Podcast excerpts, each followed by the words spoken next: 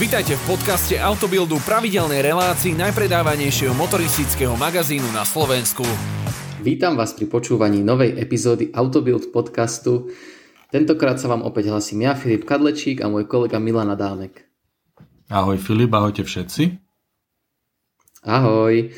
A budeme sa rozprávať, ako ste si už prečítali v titule a v popise epizódy o automobilovej bezpečnosti. A konkrétne by som rád začal ja, ak by som mohol, a síce som si mm, nachystal pre vás takú štatistiku e, z Európskej únie, ktorú zostavil Eurostat. E, je tam najmodernejší údaj z roku 2019, najaktuálnejší e, a ukazuje to vlastne, že ako sa vyvíjajú dopravné nehody v Európskej únii vlastne, lebo to, na čo sa chceme zamerať dnes, je to, ako sa vlastne zlepšovala bezpečnosť vozidiel eh, v rámci histórie a aj pozrieť sa na tú súčasnú, na nejaké také naše skúsenosti s tým, čo, čo máme. Tak eh, v roku 2009, poviem ti Milanko, počúvaj, eh, zomrelo na cestách Európskej únie pri dopravných nehodách 32 978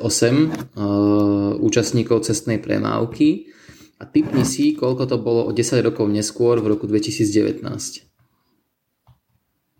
Tak neodvážujem sa typovať podľa toho, jak sa uh, investuje do vývoja bezpečnostných systémov a antikolizných systémov, tak všetci automobiloví výrobcovia nám chcú zaručiť, že to bude klesať táto štatistika. Takže ja im verím a poviem, že to bolo menej, že to bolo 29 tisíc. No, uh, pekne si to povedal a v podstate um, automobiloví výrobcovia zjavne nezavádzajú, uh, keď toto deklarujú, pretože to nie je, že 29 tisíc, ale 22 756. No, Čiže je to, je to o 10 je to o 10 tisíc uh, menej úmrtí na cestách Európskej únie za 10 rokov. Uh-huh. To je podľa mňa neuveriteľný progres, keď si to tak človek vezme. Je to úžasné, že dokážeme zachrániť toľko ľudských životov iba technickými úpravami aut. Presne, akože ono tam určite svoje zase zohráva aj legislatíva, verím tomu, eh, lebo bohužiaľ vychádza to tak, že až 44% eh, obetí vlastne tých, ktorí sú eh, obeti, obete dopravných nehôd, sú síce pasažieri auta, Áno. Ale 20%, ale 20% sú chodci. Čiže v podstate e, každý piatý človek, ktorý, e, ktorý zomrie na cestách je bohužiaľ chodec. A vlastne tým chcem povedať len to, že mm, O bezpečnosti cestnej premávky sa, ne, sa môžeme rozprávať nielen z pohľadu vodiča a z pohľadu toho, aké bezpečné je jeho auto, ale aj z pohľadu tej legislatívy a rôznych vylepšení, ktoré sa dejú na cestách, aby chránili chodcov. Hej, napríklad, ja si pamätám jedno z takých za posledné roky, čo sú tie osvetlené prechody prechodcov. Vieš, že tam eh, pekne vidíš človeka, keď čaká po tme. To môže, to môže tiež rapidne rapidne pomôcť. A ešte som chcel k tým štatistikám dodať, že uh, také naj um, nehodovejšie, najnehodovejšia krajina Európy, kde vlastne najviac ľudí zomiera pri dopravných nehodách v roku 2019 pardon, uh, bolo Rumunsko, kde vlastne uh, na milión obyvateľov pripadalo 96 úmrtí v cestnej premávke a musím povedať, že Slovensko uh, na tom bolo výrazne lepšie nám vychádzalo 49,5 e, úmrtí na, na milión obyvateľov, čo nie je vôbec e, hrozné číslo ani v konkurencii e, podstatne povedzme rozvinutejších krajín, napríklad Nemecko má 36,7. Dobre, je to ešte o niečo menej, ale sme na tom celkom dobre, pretože Česi mali 58 úmrtí na, na milión obyvateľov v roku 2019, čiže zdá sa, že sa zlepšujeme a viem to aj podľa toho, že ešte v roku 2017 sme mali na milión obyvateľov o 20 úmrtí viac e, podľa štatistík. Čiže kráča to správnym smerom. Povedal by som tá bezpečnosť automobilová. Určite. Je otázne do akej miery, ako aj ty si hovoril, je to za je to zabezpečené buď tou technikou alebo tou legislatívou. Na druhej strane na Slovensku predsa len sme maličká krajina, aj keď je to prepočet na milión obyvateľov, tak tu sa stane, že dôjde k nehode e, jedného autobusu a zahynie tam viac ľudí a už touto štatistikou zamáva. Každopádne ten trend je pozitívny a to treba počiarknúť. No, poďme sa porozprávať vlastne o tých technických e, prvkoch zvyšovania bezpečnosti našich automobilov. My sme, ja som tak rozmýšľal, keď som si to pripravoval, túto epizódu, tie podklady, že vlastne sme sa tej témy dotkli uh, už pred uh, niekoľkými uh, epizódami nášho podcastu, keď sme sa bavili o svetelnej technike, lebo keď si to tak zobereš, tak vlastne uh, práve svetlá uh, boli jedna z tých prvých vecí, ktoré, ktoré pomáhali zlepšiť uh, bezpečnosť automobilov. Uh-huh. Áno, svetla boli zavedené ako povinné už od, od samotného začiatku automobilizmu. A určite, ak ich rátame medzi bezpečnostné prvky, tak, tak sú aj zároveň tým prvým bezpečnostným prvkom. A tým, ktorý, ktorý bol hneď po nich, tak uh, boli bezpečnostné sklá. To už v 20 rokoch minulého storočia boli vlastne zavádzané bezpečnostné sklá, teda mm-hmm. aby pri náraze nedošlo k rozsypaniu, lebo predtým sa používali obyčajné okenné tabule, tak si vieš predstaviť, že mm-hmm. to mhm. naozaj sa vysypalo pri najmenšom náraze, lietali črepiny do pasažierov a mm, preto e, toto bola jedna z úloh. Najprv samozrejme prišlo to v Amerike, bezpečnostné sklo využívalo vnútornú kostru z nejakého pletiva. No a potom, mm-hmm. keď, keď došiel na trh celofán ako, ako predchodca dnešných fólií, tak sa používalo normálne lepené sendvičové sklo. Už 1928 bolo prvé triplexové sklo použité e, na vozidle Ford a potom to veľmi rýchlo zavádzali aj ostatné automobilky a stalo sa to aj legislatívnou podmienkou, aby si vôbec mohol ísť do cestnej premávky, aby automobil mal funkčné brzdy a bezpečnostné čelné sklo, minimálne to čelné. Mm-hmm. Inak to by som nepovedal popravde, že to bolo až tak skoro. Ja, keby sa ma niekto opýta, ja by som povedal, že ešte nejaké Škody 120 mali normálne skla, ktoré sa len tak uh, rozpadli, ale je teda super, že to bolo tak skoro. Bolo to tak skoro a a je zaujímavé aj to, že vlastne veľmi sa tá technológia odvtedy e, nezmenila. E, samozrejme bezpečnostné sklá sú oveľa bezpečnejšie a dokážu sa dneska už rozsypať na také mm-hmm. kúsky, ktoré nie sú ani uh, veľmi hranaté, ani nemajú ostré, ostré hrany ale už od začiatku vlastne používali to, že to bol sandwich, jedno sklo, medzi tým ten celofán a druhé sklo a vlastne to sa používa doteraz, akurát, že sa používajú oveľa modernejšie tie priehľadné fólie a podobne a pribudli tam potom ďalšie prvky a, a ďalšie funkcie k tej fólii, ako uh, že okrem toho, že to má udržať pohromade to sklo, tak uh, má aj nejakú termálnu funkciu a podobne. Mm-hmm. Mm-hmm, presne. A ja som chcel, že ak by som mohol naviazať na to vlastne, čo si hovoril, že e, sa to tak rozvíjalo v Amerike, tak presne to som aj ja zistil, že vlastne kedysi boli pionieri v bezpečnosti skôr teda tí Američania, zdá sa, a možno až potom to tak trošku začala e, preberať Európa, lebo napríklad v roku 1934, čiže pár rokov potom, ako e, sa zaviedli laminované sklá, tak General Motors vlastne vykonali e, prvý crash test a bolo mhm. to v Milforde v americkom Michigane a robili to vyslovene s tým účelom, aby lepšie pochopili, e, ako sa automobil správa pri dopravnej nehode, čo sa vlastne deformuje, e, ako to škodí posádke a jednoducho chceli vylepšiť bezpečnosť, začali začali, začalo im na tom viac záležať a je zaujímavé, že v roku 1934 Ehm, vlastne začalo, sa, sa, sa začala písať história aj čo sa týka autoškôl. Áno. Pretože práve vtedy uh, taktiež v USA uh, začala fungovať, prvá, začalo fungovať prvé vzdelávanie pre budúcich vodičov. Dovtedy vlastne uh, si si asi len tak sadol do auta a niekto ti povedal, čo máš robiť a ty sa to snažil robiť, ale už teda v tých 30 eh, rokoch eh, sa to začalo systematickou výchovou vlastne celé nejak eh, uchopovať. By som povedal. Je celkom pochopiteľné, že to bolo v Amerike, lebo tam ten nástup aut bol veľmi razantný, okamžite tam začali jazdiť nie stovky, ale tisícky aut po cestách, takže tých nehôd bolo veľa viac. Vlastne v 30 rokoch, keď ešte auto v Európe bolo niečo úplne nezvyčajné a v Československu jazdilo pár desiatok aut a skoro sa nemali šancu stretnúť nejako, na ne to ešte do seba naraziť, tak v Amerike už vznikali kolízne situácie na dennej báze a práve preto tá americká automobilová mm-hmm. asociácia AA zavádza už myslím 1932, alebo tak nejako návrh na, eh, to sa volalo vtedy systém vzdelávania športovej jazdy, a už, už používali mm. napríklad trenažéry, tak ako u nás sa začali používať až niekedy uh, v druhej polovici 20. storočia, hej, používali teda eh, testy, ktoré museli uh, títo absolventi na konci zdolať a podobne. A predtým, uh-huh. predtým vlastne to fungovalo tak a v Európe veľmi dlho aj potom, že uh, si si kúpil automobil od predajcu a vlastne predajca ti v rámci toho predaja ukázal, ako auto funguje, ako sa na ňom, na ňom jazdí. Čiže predávač bol zároveň tvojim inštruktorom, takže to je tiež také úsmevné. Sranda. Že, že to fungovalo iba, iba takto. Jasné. No ja by som potom nadviazal rokom 1939, kedy e, sa prvýkrát objavili a konkrétne na automobile značky Buick e, smerovky.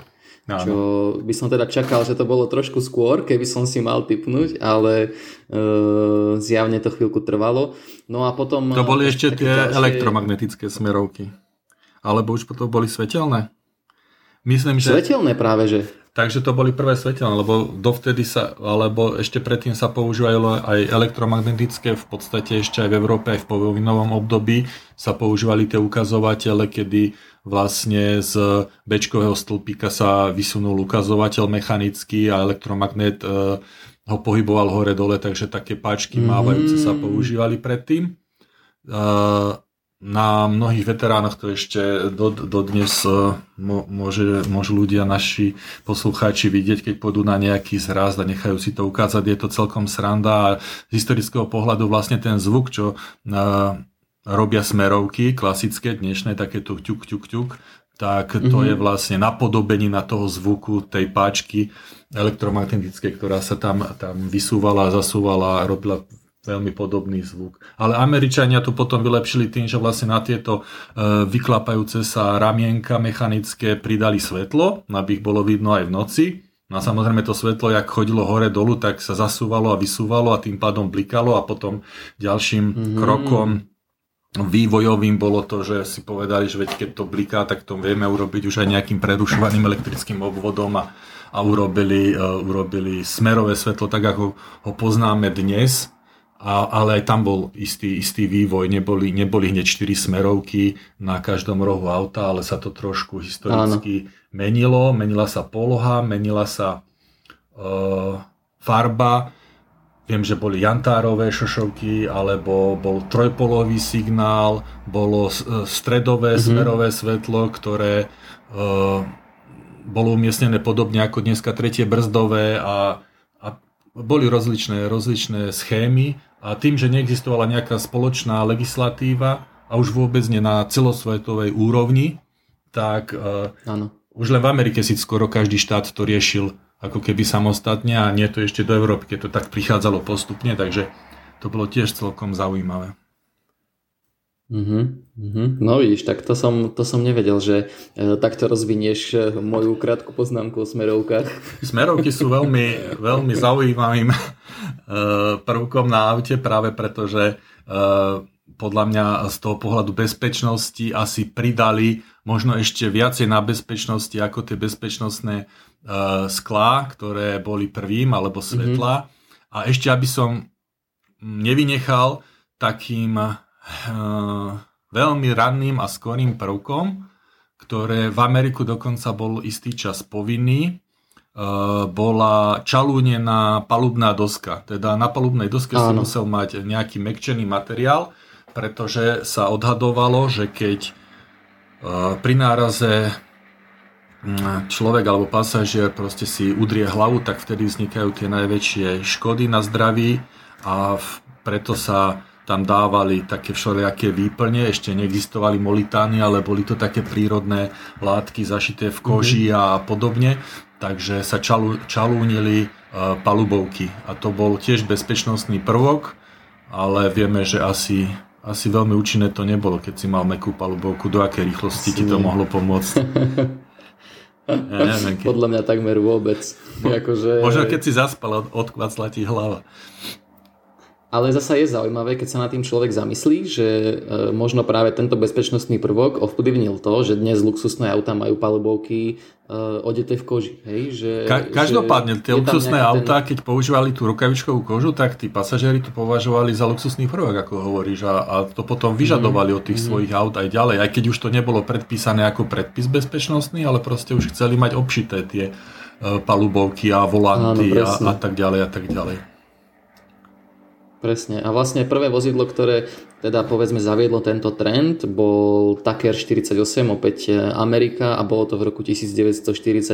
No a presne ako hovoríš, verili, že E, dokážu týmto mm, e, obšitím viac ochrániť posádku. Ale možno ešte taký akože zásadnejší, opäť trošku prínos malo napríklad to, že v roku 1949 prišiel na trh Chrysler Imperial, ktorý mal 4 kotúčové brzdy.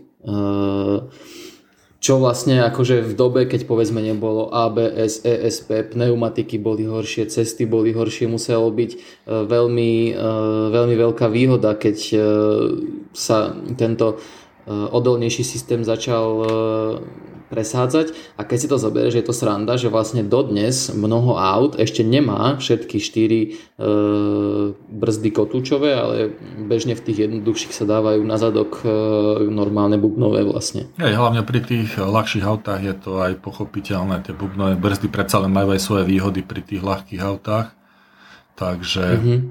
hlavne tie prevádzkové a praktické výhody ale je pravda, že americké autá boli veľmi ťažké v povodnovom období a dobre to ubrzdiť si vyžadovalo na tých diagonálnych pneumatikách naozaj výkonnejšie brzdy, takže e, tam to bol veľký, veľký pokrok. Už len to, že malo brzdy na všetkých štyroch kolesách, lebo si povedzme, že v mm. predvojnovom období ani to nebolo samozrejme a existovali brzdy obvykle iba na jednej náprave, prípadne na tej druhej bola iba tá parkovacia brzda, takže tá ručná, to, že si ty potom mal uh, možnosť uh, brzdovým pedálom jednou nohou ovplyvňovať brzdenie všetkých štyroch kolies, tak už bol predpoklad vyššej bezpečnosti. No ja som chcel vlastne ešte k tomuto, že uh, je také strašne zaujímavé, že vlastne uh, ja a môj svokor máme podobnú jarisku, ale on má nehybridnú a ja mám hybridnú mm-hmm. a ja mhm. mám všetky štyri kotúčové a on má vzadu bubny. A pritom tá, ten prírastok hmotnostný tam nie je nejak zásadný, hej, mm-hmm. ale možno to nejak, niekedy by ma strašne zaujímali tieto detaily, že vlastne ak sa automobilky rozhodujú o takýchto veciach, mm-hmm. že prečo ja mám tie štyri kotúčovky a on má vzadu bubnové, akože m, niekedy sú tie rozdiely fakt, že ťažko nejak odhaliteľné, alebo ak to povedať, neviem si to, neviem si to niekedy úplne presne vysvetliť vlastne. Určite to súvisí že, čiastočne aj s tou hmotnosťou, ale v tomto prípade to určite súvisí aj s tým, že kotúčové brzdy sú drahšie a preto do mhm. hybridnej verzii, ktorá je drahšia, tak dokáže absorbovať ten cenový rozdiel jednoduchšie ako tá nehybridná verzia, ktorá je lacnejšia, tak tam už by navýšenie ceny možno bolo citlivejšie pre toho zákazníka, ale oni tam tí výrobcovia pri pri takomto uvažovaní naozaj rátajú s drobnými e, centovými záležitosťami, takže naozaj rozdiel bubon a kotúč je už pre nich dosť zásadný. Som bol, som bol sám svetkom, kedy som sa pýtal v, e, v Lexuse e, vývojového pracovníka, prečo neumiestnili izolačnú vrstvu okolo dverí v celej dĺžke, ale že tam boli proste prerušované tie izolačné prvky. Mm-hmm. Na vysvetlenie bolo, že proste ušetria tam nejakých 30 cm na jedných dverách, takže na štyroch dverách je to 4 krát toľko a keď vyrobia 100 tisíc aut, tak je to toľko a už majú ušetrený mm-hmm. ďalší milión. Takže naozaj rátajú aj s takýmito drobnosťami. Presne, no sa to tam strašne nazbiera v tej, v tej veľkovýrobe. No.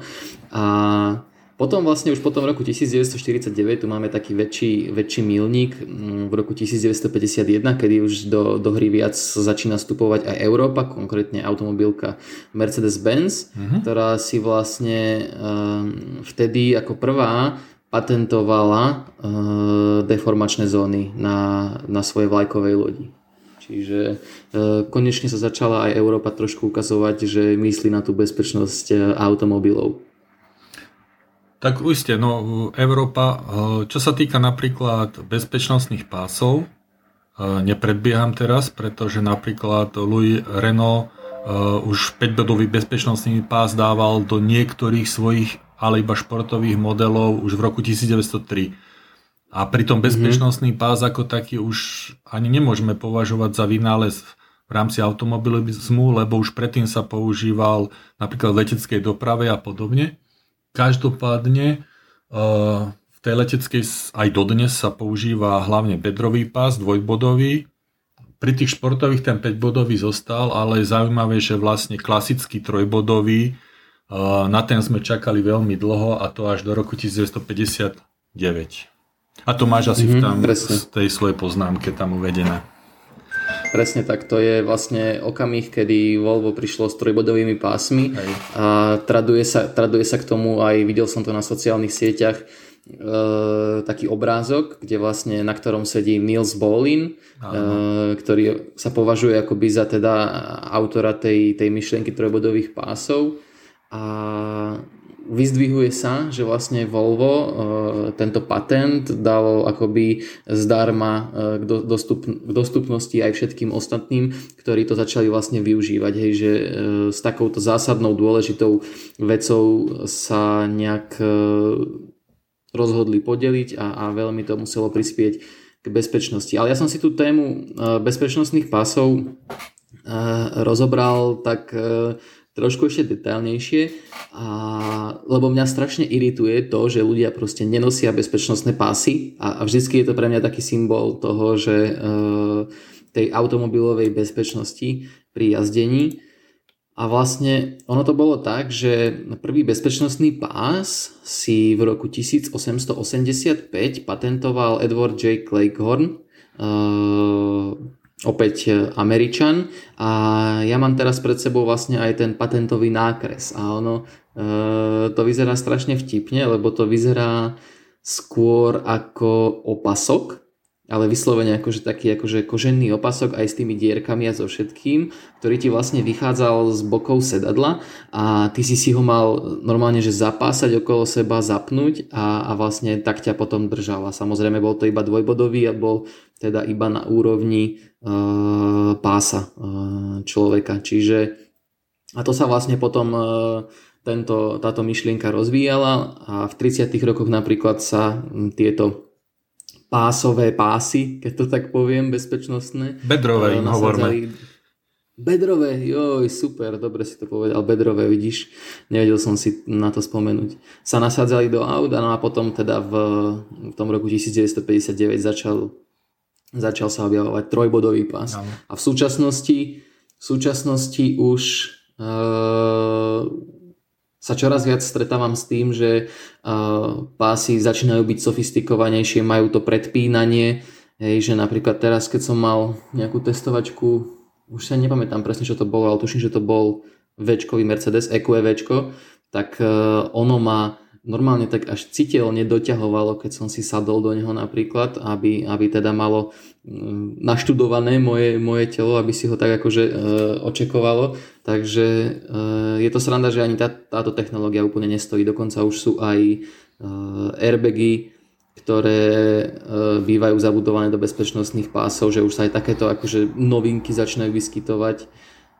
Ide to dopredu aj táto. A pritom vôbec, táto... to nemal, vôbec to nemal bezpečnostný pás le, jednoduché a ľahké. Ako sme už hovorili, ten bedrový bol vynájdený dávno, nebol vôbec legislatívne vedený ako povinný, takže ľudia ho v podstate aj nepoužívali, aj keď ho v autách mali. Dokonca v Amerike istý čas si nechávali u predajcov bezpečnostné pásy zákazníci demontovať, lebo ich to vyrušovalo, mm-hmm. že tam majú tie pracky a opasky a tak ďalej. V Československu vlastne sa začala povinnosť bezpečnostných pásov až od 1. januára 1967, aj to iba na predných sedladlách, vo vozidlách, ktoré už boli e, vybavené bezpečnostnými pásmi, to znamená, neplatilo to spätne, že by si ich ľudia museli nejako domontovávať a takže väčšina mm-hmm. vozidel aj po 67. jazdila bez bezpečnostných pásov a tá povinnosť sa navyše týkala iba jazd mimo obce, to znamená, keď si bol v meste alebo v dedine, tak si mohol jazdiť nepripútaný a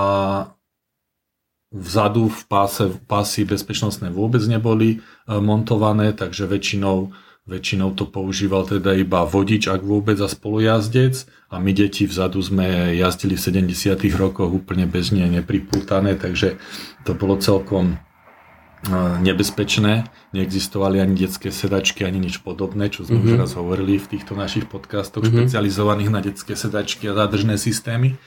Navyše mnohé vozidlá, ktoré sa dovážali zo Sovietskeho zväzu ako Volky a Moskviče nemali ani po tomto období e, prípravu na bezpečnostné pásy, takže dostali výnimku, aby, aby ich vodiči ich nemuseli používať vôbec a podobne.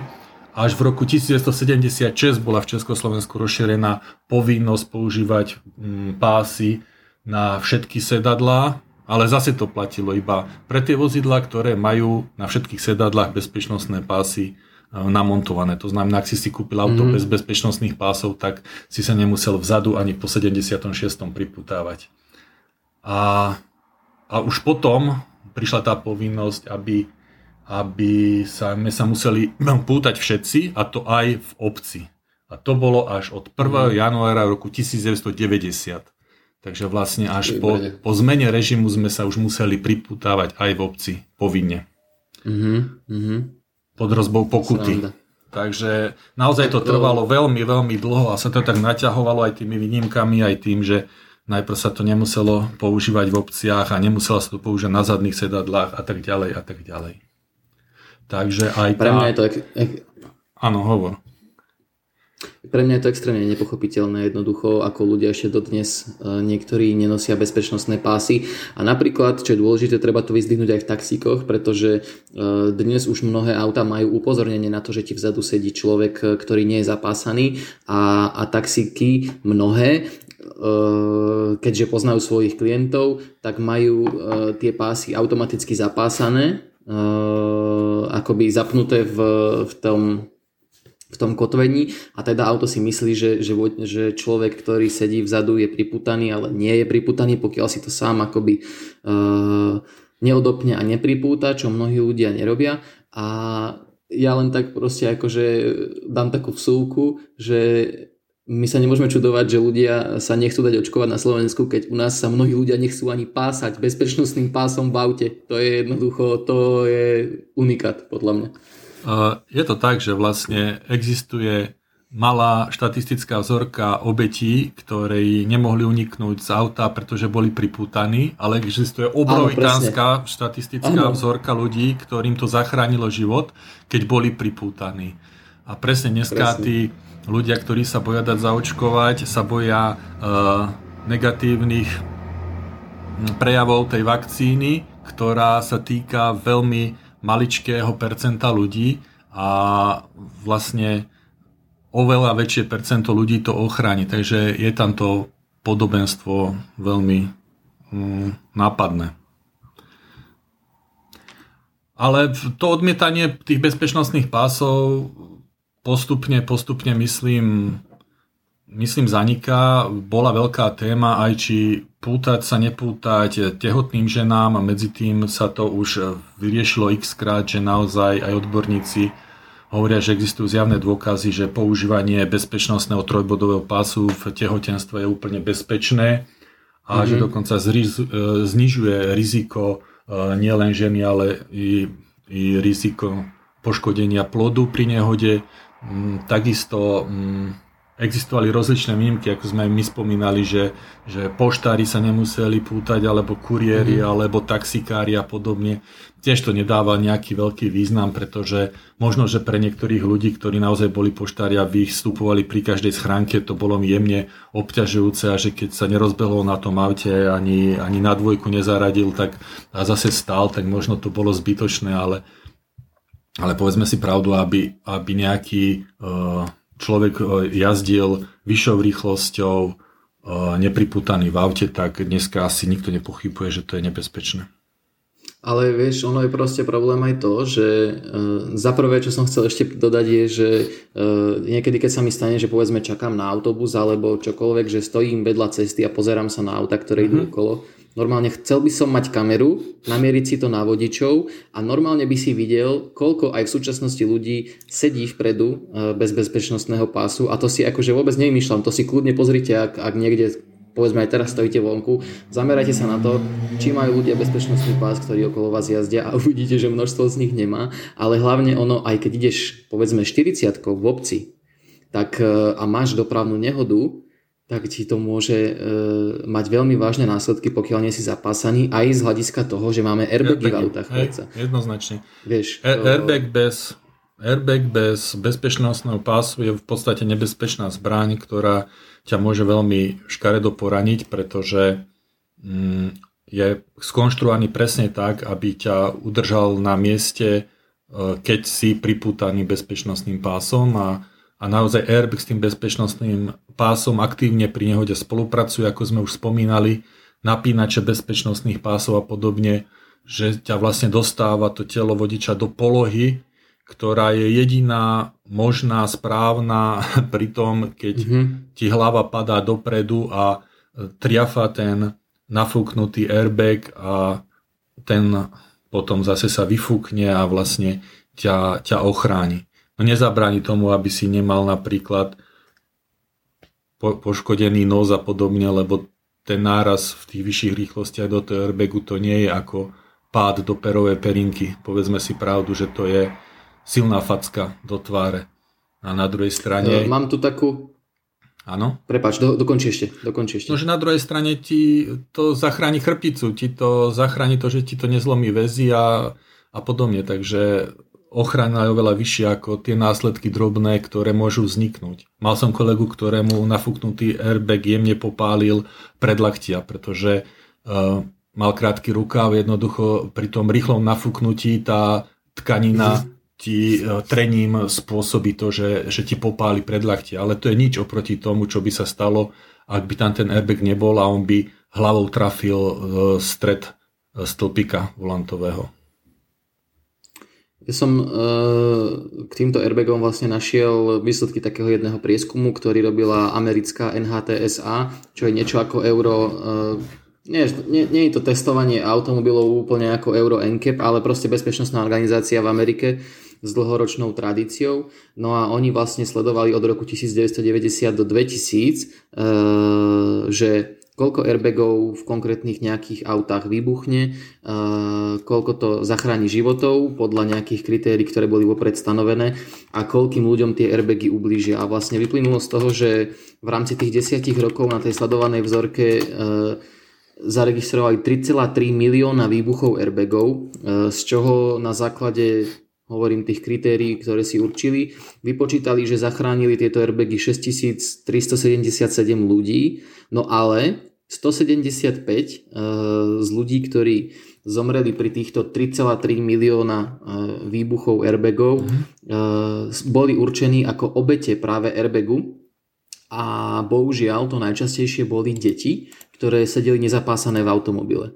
Čiže naozaj si nevymýšľame to, že jednak tie bezpečnostné pásy a, a za druhé detská sedačka je jednoducho sú dôležité súčasti, súčasti bezpečnosti. Ja by som iba pripomenul, že pri tom preťažení, ktoré vzniká pri náraze, nie je v podstate v ľudských silách ustáť ten pohyb vlastnými silami. Mnohí ľudia si myslia, že nemám, nemám pás, ale sa zapriem, alebo sa zachytím o volant, mm-hmm. alebo sa podržím tej, toho madla a podobne. To neexistuje. Zober si, že Jasne. iba pri rýchlosti 50 km za hodinu pri náraze váži ľudská hlava e, 400 kg.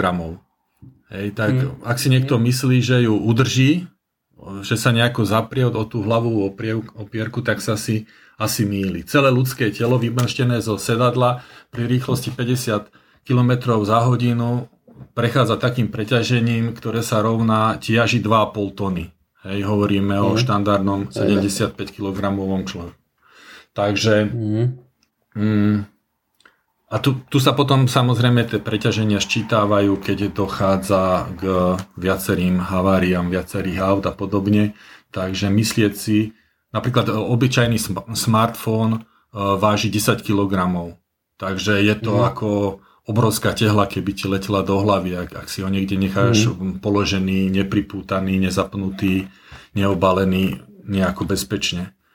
Mm, podobne. No je to celkovo Celkovo problém, keď ľudia dnes čoraz viac trávia čas e, presne s nezafixovanými tabletmi napríklad v autách, hej, že uh, už keď ten tablet má byť v aute alebo má, má povedzme zabávať dieťa, tak by aspoň mal byť v tom dedikovanom stojane, ktorý, uh, ktorý ho vlastne udrží v prípade nehody napríklad. Presne, tak tu nejde ani tak o, o tvár a materiál, z čoho je ten predmet vyrobený, ale tu ide o tú kinetickú energiu, ktorú dosahuje pri tom strašnom preťažení, ktorá vzniká pri nárazu. Napríklad ešte tu môžem si prečítať, že fľaša 1,5 litrová petka pri nárazu touto rýchlosťou 50 km za hodinu váži 60 kg alebo ľahký mm. dážnik 13 kg. Takže ten názor, že ja sa udržím v tom aute, ja som silný chlap a zapriem sa nohami a nepotrebujem žiadny pás, je proste úplne cestný, pretože udržať 2,5 tony e, nie je schopný ani ten najtrenovanejší olimpionik a vspierač. Proste aj keď na to pripravený, a ty no, na to nie si pripravený, ja si okrem toho vystresovaný, dôjde k nehode, tvoje svaly absolútne nestihnú v tých milisekundách sa napnúť alebo nejako zareagovať. Mohli by sme tu spomínať rýchlosti, akými sa napínajú pásy a akými reaguje uh, airbag, ale to sú naozaj uh, tisíciny sekundy, milisekundy, takže to, to ani nemá asi zmysel teraz čítať tie tabulkové údaje. No presne, presne. No ja tu mám potom ako v rámci tej časovej osy rôzne také... No veď e, ešte na časovej osi sme preskočili, lebo sme už na airbagoch a ty si nepovedal mm-hmm. vlastne mm-hmm. rok airbagu. Rok airbagu. A teraz som ťa dostal. Teraz si ma prekvapil, ale pozor, uh, ak sa nemýlim, 1973? Je to možné. Aký máš ty údaj? Ja nemám údaj, ty si mal Lebo... timeline. no ja totiž to mám, e, že v roku 1973 vlastne General Motors e, ako prvý uviedol do sériovej výroby e, airbagy a konkrétne ich dostalo limitované množstvo tisíc kusov Chevroletu Impala. Hej, čiže mm-hmm to bolo také prvé nasadenie, lenže problémom vtedy bolo, že tie airbagy e, sa nesprávali tak, ako sa od nich očakávalo a predpokladalo, čiže vlastne tá technológia ešte akoby na chvíľku upadla nejak tak akože do, do, do zabudnutia, alebo nie že do zabudnutia, ale zostala jednoducho na poličke a až neskôr sa začala rozširovať naozaj vo veľkom. Takže toto ja mám e, k takej histórii alebo k rozširovaniu airbagov. Áno, tie, tie prvé airbagy, tie už sú z veľmi dávnejš, dávnej histórie, ale v podstate uh, boli to iba návrhy nejakých patentov a nikdy sa nedostali do, do výroby. Ja, ja som tu čítal už o prvých airbagoch možno v roku 48 a 52, 53 mm. prvé patenty mm. nafúkovacích vankúšov na ochranu vodičov pri nehodách, ale to neboli také airbagy v tomto zmysle, ako ich dneska poznáme. Hej. Naozaj to boli nejaké mm. nafúkovacie vankúše doslova, kde mm, sa s nimi experimentovalo, ale uh, vtedajšia technika nedokázala vyvinúť pravdepodobne uh, také, také tlaky plynu za také krátke obdobie, aby, aby to bolo účinné a hlavne predsa len senzory elektronické ešte e, v 50. rokoch e, neboli také vyspelé. Tam musí byť nejaká riadiaca elektronika, ktorá to vyhodnotí, že naozaj sa jedná o náraz. No myslím, že e, dosť e, o tom povie to, že vlastne v roku 1981 e, po prvýkrát mal Mercedes-Benz triedy S ako možnosť príplatkovej výbavy Áno. Airbag Áno. a v roku 1987 sa Porsche 944 Turbo e, stalo vlastne prvým automobilom, ktoré ako štandard ponúkalo airbag vodiča a spolujazdca. Čiže to naozaj e, nie je, napriek tomu, že ako hovoríš, že sa snažili e, ľudia o rozvoj tejto technológie o mnoho skôr, nie je to úplne taká stará vec, ako, ako by sme si možno, možno mysleli, akože napríklad auto, na ktorom som sa ja začínal, uh, som, na ktorom som ja začínal šoferovať, airbag nemal. Hej, akože ani, ani vodiča, ani spolujazca. Čiže uh, ešte aj ja som dokonca zažil auto, ktoré nemalo airbag. Prvý bočný airbag uh, prišlo Volvo s ním až v roku 1995 a vlastne prvýkrát e, legislatívne bolo nejako podchytené používanie airbagov až v roku 1998, kedy prišla mm. povinnosť dávať airbagy e, na všetky vozidlá a to aj na miesto vodiča, aj na miesto spolujazca, ale, ale zďaleka to neplatilo ešte pre všetky autá a tá povinnosť e, bola taká plynulá, že vlastne s každým novým e, modelovým radom sa potom to sprísňovalo a a po, dneska už je povinnosť samozrejme absolútna tie dva airbagy mať vpredu.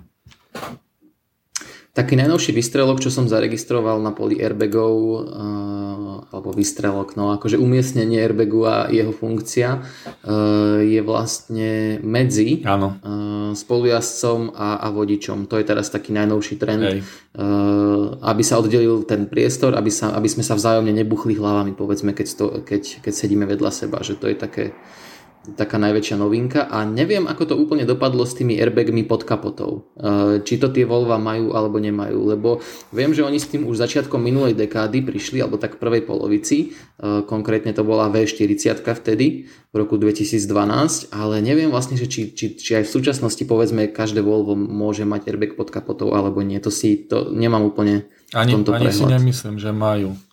Ak by, sme, ak by sme teraz prešli tými airbagmi, tak okrem tých povinných na mieste vodiča a spolujazca samozrejme sú tie bočné airbagy a zásterové airbagy, potom airbag, ako si ty spomínal, medzi uh, predným vodičom a pasažierom. Medzi tým už prišli mm-hmm. aj uh, niektoré automobilky s tým, že aj vzadu medzi uh, dvomi spolujazdcami mm-hmm. môžu byť airbagy. Potom je to ten kolenný airbag pre vodiča, mm-hmm. ktorý mu ochraňuje nohu a potom sú to tie airbagy, ktoré sa vlastne nafúkujú na bezpečnostných pásoch.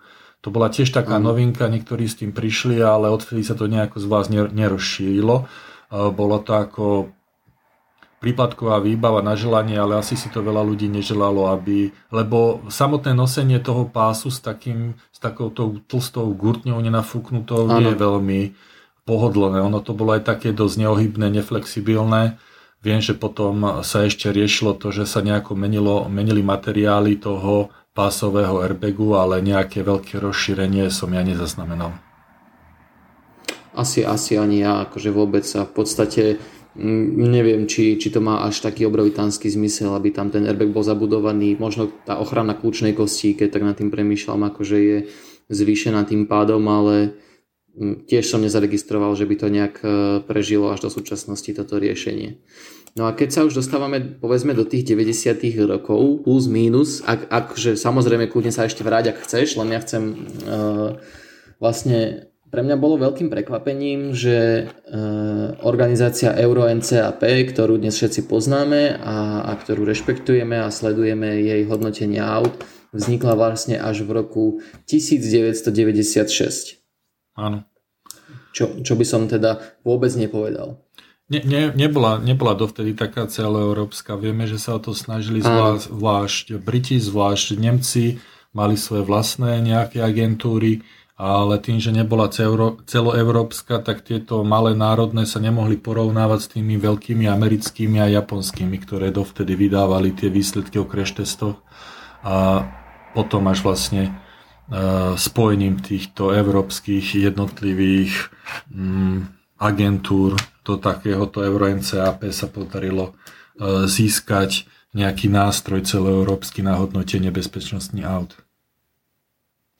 No presne a treba povedať, že je obrovský Rokmi si táto inštitúcia vybudovala veľmi veľkú nejaký rešpekt po celom svete by som povedal a má dokonca e, veľký vplyv aj na rôzne legislatívne zmeny a jednoducho obrovskom meradle prispela k tomu, že dnes jazdíme na bezpečnejších autách a povedzme, že ako sme si hovorili tú štatistiku na začiatku, za posledných 10 rokov e, je v Európe o tretinu menej e, smrteľných nehôd napríklad. Čiže Mm, toto som chcel len ako taký dať kredit, povedal by som tomu Euro NCAP za to vlastne, čo všetko spravili pre bezpečnosť automobilov. Hej. Tiež sa ich uh, ich hodnotenie od začiatku vyvíjalo, najprv to naozaj bolo iba o tom priamom černom náraze, potom prišlo to prekrytie a náraz stĺpa hodnotenie mm-hmm. detí, potom prišlo aspoň to základné hodnotenie tých elektronických prostriedkov, ktoré nás upozorňujú na to, že nemáme zapnuté pásy a podobne. A postupne sa to rozvíjalo a dneska vlastne už hodnotia aj elektronických asistentov, teda asistenčné bezpečnostné systémy, o ktorých možno si tiež niečo povieme, lebo to je vlastne taký uh, veľmi široký záber tejto histórie bezpečnostných prvkov vo vozidlách vôbec. Čo, rozmýšľam, že či by sme tie, tie asistenčné systémy nenechali možno na separátnu epizódu niekedy, lebo keby podľa mňa začneme teraz o nich rozprávať, tak e, tým, že nahrávame už 3 4 hodinu, verím tomu, že by sme sa možno aj k 2-3 hodinám dostali k takej debate o, o asistenčných tak, systémoch, keby ich chceme všetky rozhodovať. systémy uzatvorme aspoň tým spôsobom, že naozaj to tá vrcholná etapa toho vývoja automobilovej bezpečnosti, a že mnohí výrobcovia, medzi inými aj Volvo, už slúbujú, že od istého času budú predávať iba vozidla, ktoré v podstate nebudú ani schopné sa zapojiť nejako do automobilovej nehody. Takže mm-hmm. ju dokážu vyhodnotiť každú tú kolíznú situáciu spôsobom, že je dokážu zamedziť, zabrzdiť, zastaviť, vyhnúť sa a podobne. A toto je vlastne aj e, účel tejto aktívnej bezpečnosti.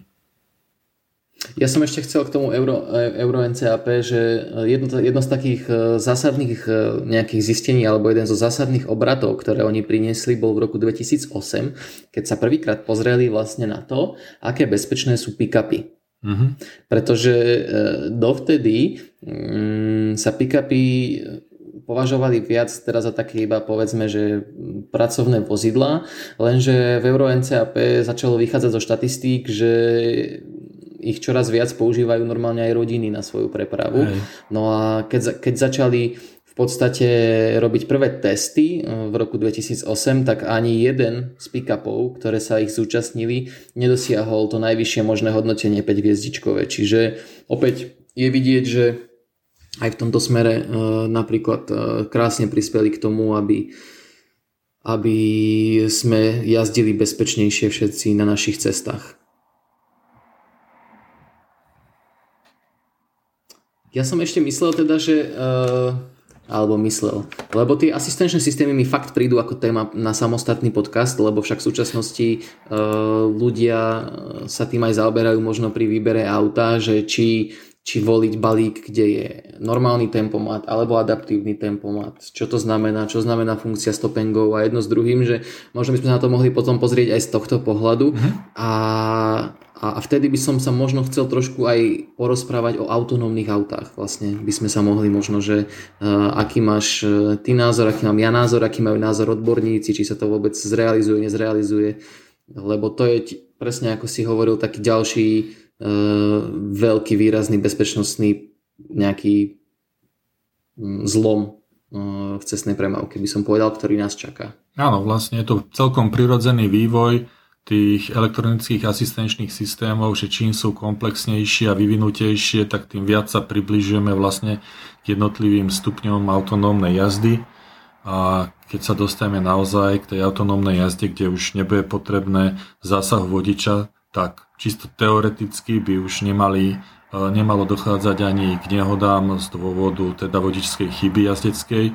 Na druhej strane dneska máme e, veľa e, dôkazov o tom, že tak ako sa rýchlo a vhodným smerom ten vývoj autonómnych vozidel autonómneho jazdenia rozbehol, tak dneska aj mnohí tí vývojoví pracovníci odchádzajú alebo sa vzdávajú toho, pretože zistili, že tá že tá problematika je tak komplexná a zasahuje do takých oblastí a potrebuješ takú ohromnú výpočtovú uh, množinu, že, že mnohí hovoria, že to naozaj ani nie je možné, že, že ten posledný stupeň autonómnej jazdy, keď e, vodič pustí volant, pedály a otvorí si tablet a bude si čítať noviny a nebe sa ani pozerať na cestu, že ten nemôže v podstate nastať.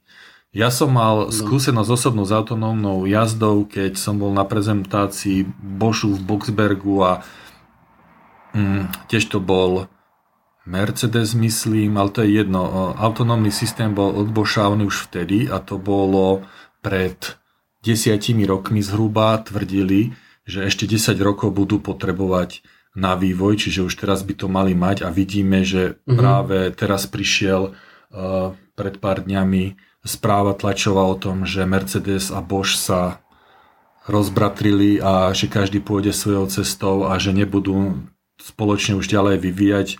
Umorili v tom obrovské financie a zatiaľ to nedostali do pozície, že by to vedeli ponúknuť na trhu.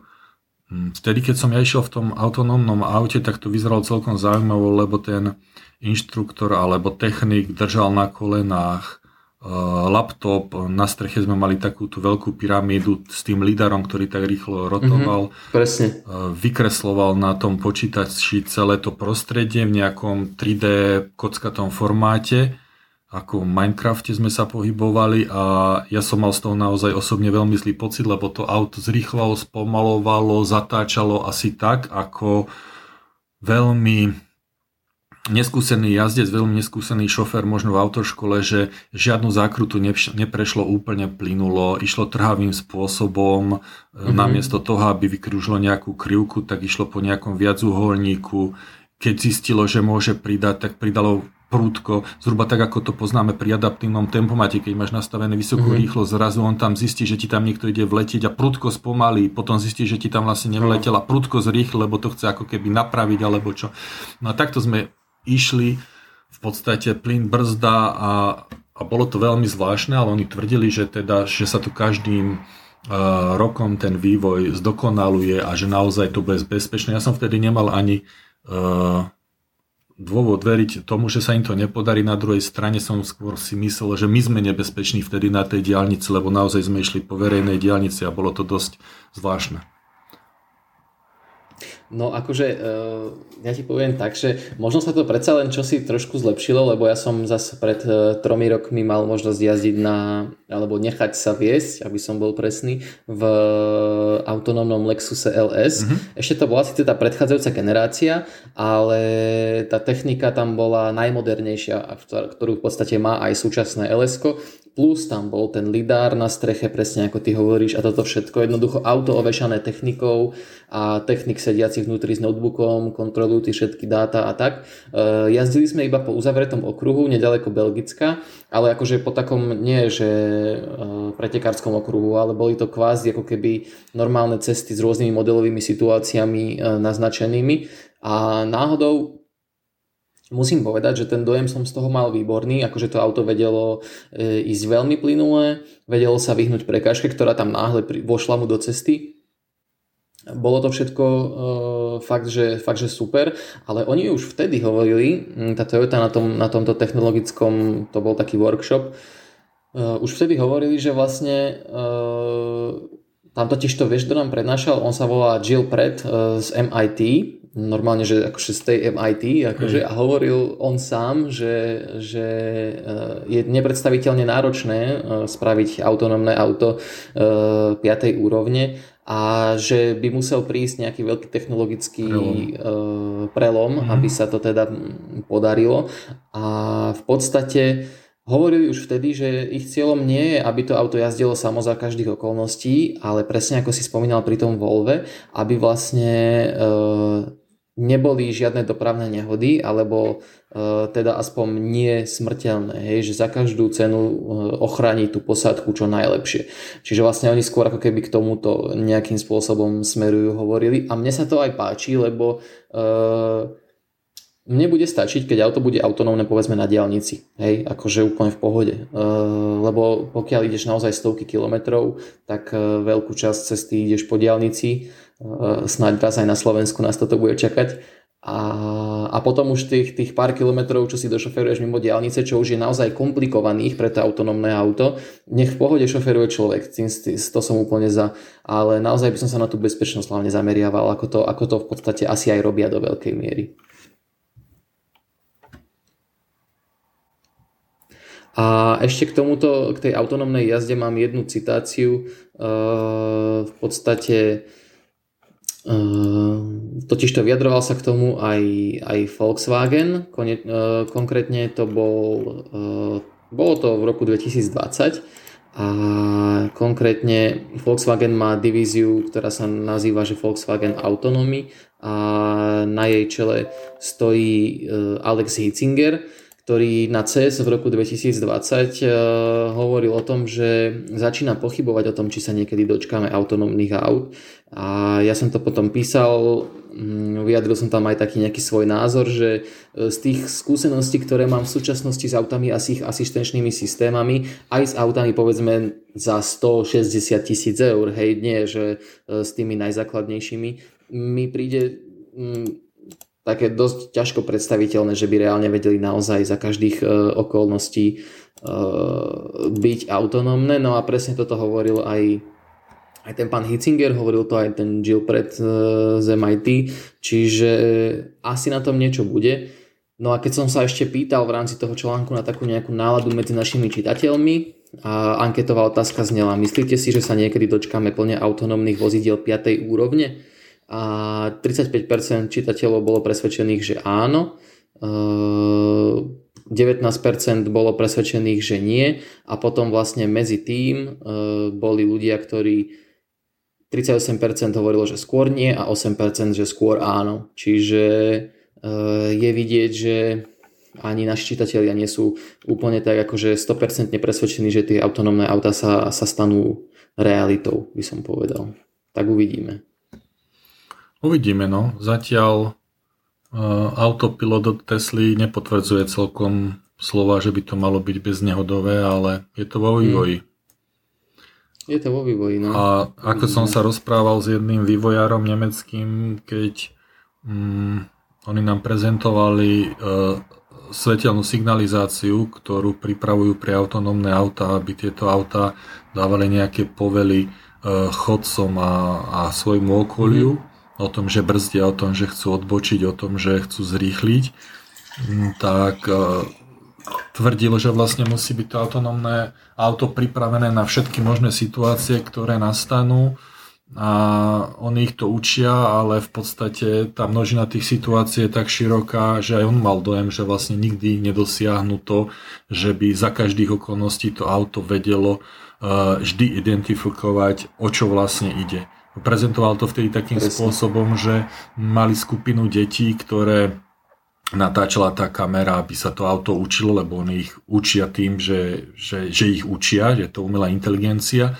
A proste keď deti sa hrajú a robili tam nejaké rozpaženia, pripaženia rukami, tak pre to auto to bolo stále ako keby nový tvar a nie vždy to vyhodnotil, že to je človek, že to je dieťa. Proste raz mm. mu to mhm. pripomínalo vtáka, raz lietadlo, zatiaľ to človek, vodič, vždy vyhodnotí to dieťa, že je dieťaťom, aj keď dá ruky od seba, aj keď ich má pri tele alebo nad hlavou. Proste toto ťa neoklame, no, lebo to vnímaš úplne komplexne, ale takéto komplexné vnímanie tej kamerové systémy nemajú, respektíve ten počítač, čo to vyhodnocuje ten obraz. On sa proste e, zamerá, porovnáva miliardu teraz obrázkov a, a vyhodnotí to, že toto sa podobá teraz ako, že to je lietadlo, ale pritom je to iba dieťa s, roz, s rozpaženými rukami, takže nám to prišlo vtedy možno vtipné, ale oni to považujú za závažný problém samozrejme. Tak, tak. No dobre, tak čo, dáme si, dáme si koniec pomaličky? Dáme si koniec a teda odložíme tie naše asistenčné systémy na samostatnú uh, epizódu podcastu A mám presne, taký presne. dojem, že ani v jednej epizóde to nedáme, pretože z tých asistenčných systémov momentálne by sme vedeli vymenovať určite z fleku aj 50. Keď som si ich teraz tak prešiel v, takej, v takom jednom lexikóne, ktorý sme takedy pripravovali ešte v rámci redakcie a nikdy nebol zverejnený, ale tak uvidíme. Bude to určite zaujímavé a určite vyberieme aspoň tie dôležité. Presne, ale ešte aby som teda navnadil e, poslucháčov na to, čo príde e, o týždeň, tak e, v podstate Milan bude mať možnosť testovať Ioniq 5, ak sa nič nezmení tak. a ja zasa novú, novú Fabiu, ak sa nič nezmení. Čiže bude to taký automobilový diel o týchto, o, o týchto dvoch veľkých novinkách. Prvé jazdy na novinkách. Tak sa máte na čo tešiť, ďakujeme vám za priazeň, e, dúfame, že ste si užili počúvanie tejto epizódy a budeme sa na vás tešiť opäť o týždeň. Ahojte. Ahojte. Počúvali ste podcast Autobildu, najpredávanejšieho motoristického magazínu na Slovensku.